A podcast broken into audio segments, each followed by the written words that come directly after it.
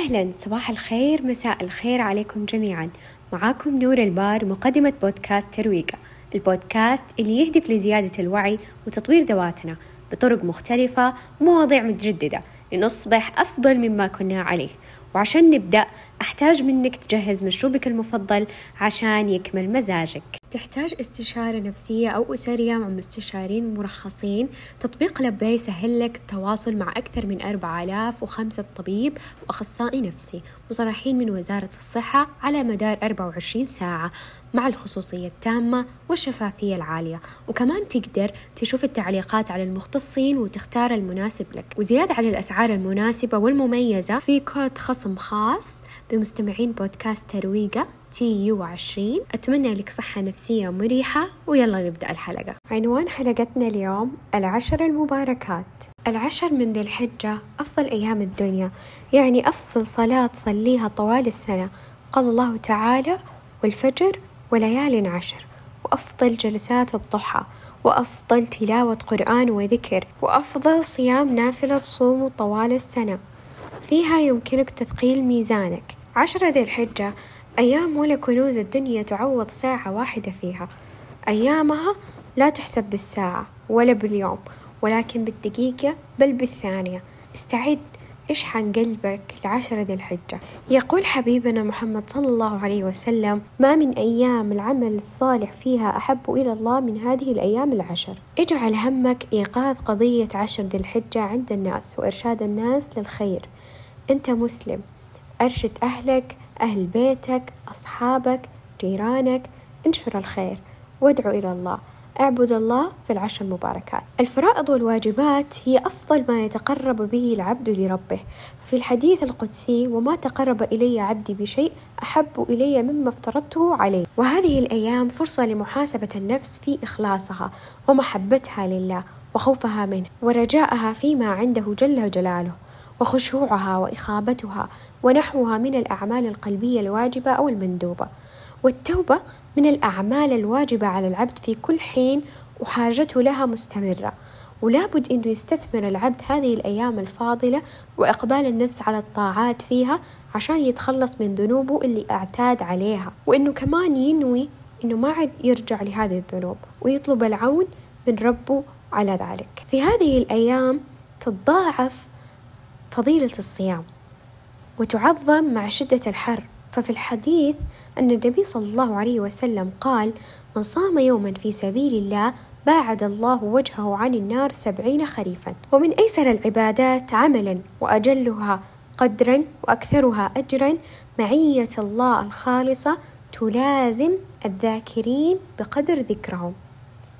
أقترح عليك مع أذكار الصباح والمساء إنك تجعل لك ورد تلتزمه في طرفي النهار من الاستغفار والتسبيح والتهليل والتكبير والتحميد والصلاة على النبي صلى الله عليه وسلم وأكثر أكثر أكثر من التكبير خصوصا. واجعل ليالي هذه الأيام المباركة ليالي حية بصلاتك وقراءتك للقرآن. إن استطعت أن تصلي إحدى عشر ركعة فهو أكملها وإن لم تستطع ولو ركعات قليلة. الله الله بالدعاء في هذه الأيام المباركة. فالدعاء لب العبادة ومخها. احرص على استغلال الأوقات الفاضلة التي ترجى فيها الإجابة. يعني زي إيش؟ مثل عند السجود وأوقات السحر وبين الأذانين. وساعة الجمعة. واجمع قواك وقلبك لعصر عرفة. فإنه وقت شريف فاضل ترجى فيه إجابة دعوات الداعين المال من أحب الأشياء إلى الإنسان وإنفاقه في سبيل الله من أصدق علامات الإيمان. ولذلك قال النبي صلى الله عليه وسلم والصدقة برهان. أي برهان على صدق إيمان العبد.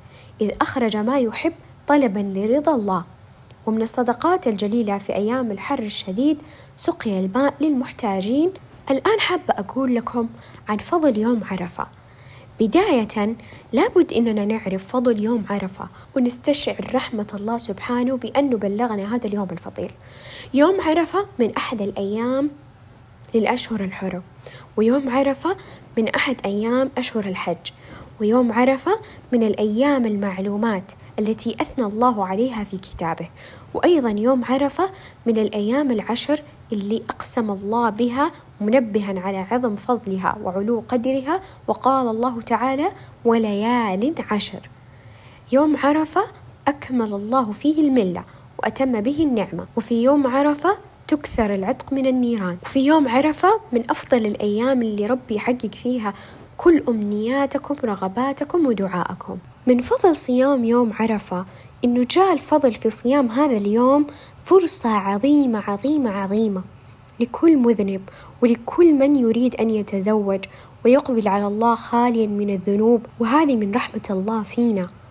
قال رسول الله صلى الله عليه وسلم عندما سألوه عن صيام يوم عرفة بأنه يكفر السنة الماضية والسنة المقبلة. الدعاء في يوم عرفة جدا عظيم. قال الرسول صلى الله عليه وسلم خير الدعاء دعاء يوم عرفة. نصل إلى الشعور الألذ والأسمى وهو مباهاة الله بأهل عرفة. أهل السماء يا له من شعور ما أعذب على قلب المؤمن. قال النبي صلى الله عليه وسلم إن الله يباهي بأهل عرفات أهل السماء. قبل يوم عرفة جيب ورقة وقلم واكتب كل أمنياتك البسيطة والكبيرة واللي في نظرك مستحيلة ولكنها عند الله ممكنة. وادع ربي إنه يحققها. وبعدها خبي هذه الورقة وارجع لها السنة الجاية في يوم عرفة بإذن الله ربي راح يبلغك في هذه الدعوات. من الأفكار الحلوة ليوم عرفة بأنك تقسم يوم عرفة إلى مراحل. وقت التخلية أذكار ودعاء وقرآن. سألت على ستوري الإنستغرام أعطوني تجاربكم مع دعاء عرفة. واحدة قالت ربي قريب مننا. في يوم عرفة دعيت وبكيت ووكلت أمري لله.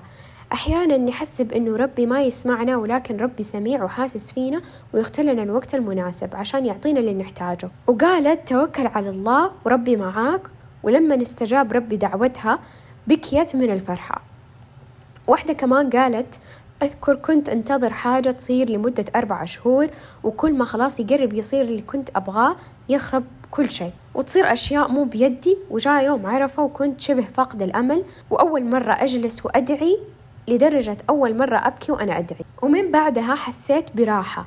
وفي شهر فبراير صار اللي كنت أبغاه. بعد ما خلاص وكلت أمري لربي. واحدة كمان قالت في عرفة قبل كورونا كنت بدعي يا رب المشاكل اللي بين عمي وأبويا تنتهي. ويألف بين قلوبهم. وجات كورونا وكانت سبب بأنهم يكونوا قريبين من بعض أكثر. اللهم لك الحمد. من جد سبحان الله حقيقي دعوات يوم عرفة مستجابة. وأنا كمان مجربة كنت أدعي أدخل تخصص وأبغاه وتقفلت في وجهي كل الأبواب. سبحان الله ربي يسرها يسرها يسرها. واستجاب دعوتي وكان شعوري لا يوصف من الفرحة. وصلنا لنهاية الحلقة. عندنا اليوم أسئلة ثمينة للتدوين. السؤال الأول إيش هي خطتي للعشر من ذي الحجة؟ السؤال الثاني إيش هي دعواتي اللي أتمنى الله يستجيبها لي؟ السؤال الثالث إيش حسوي من فجر يوم عرفة إلى الغروب؟ السؤال الرابع إيش العيوب أو الذنوب أو السيئات اللي أتمنى أتخلص منها وكيف حأتخلص منها؟ وصلنا لآخر الحلقة. لا تنسوا الاشتراك في القناة وشاركوا الحلقة مع أحد تحبوه. إن شاء الله كانت خفيفة ظريفة عليكم. أحب أسمع آراءكم والمواضيع اللي تلامس حاجتكم على صفحتي في الإنستغرام. في أمان الله.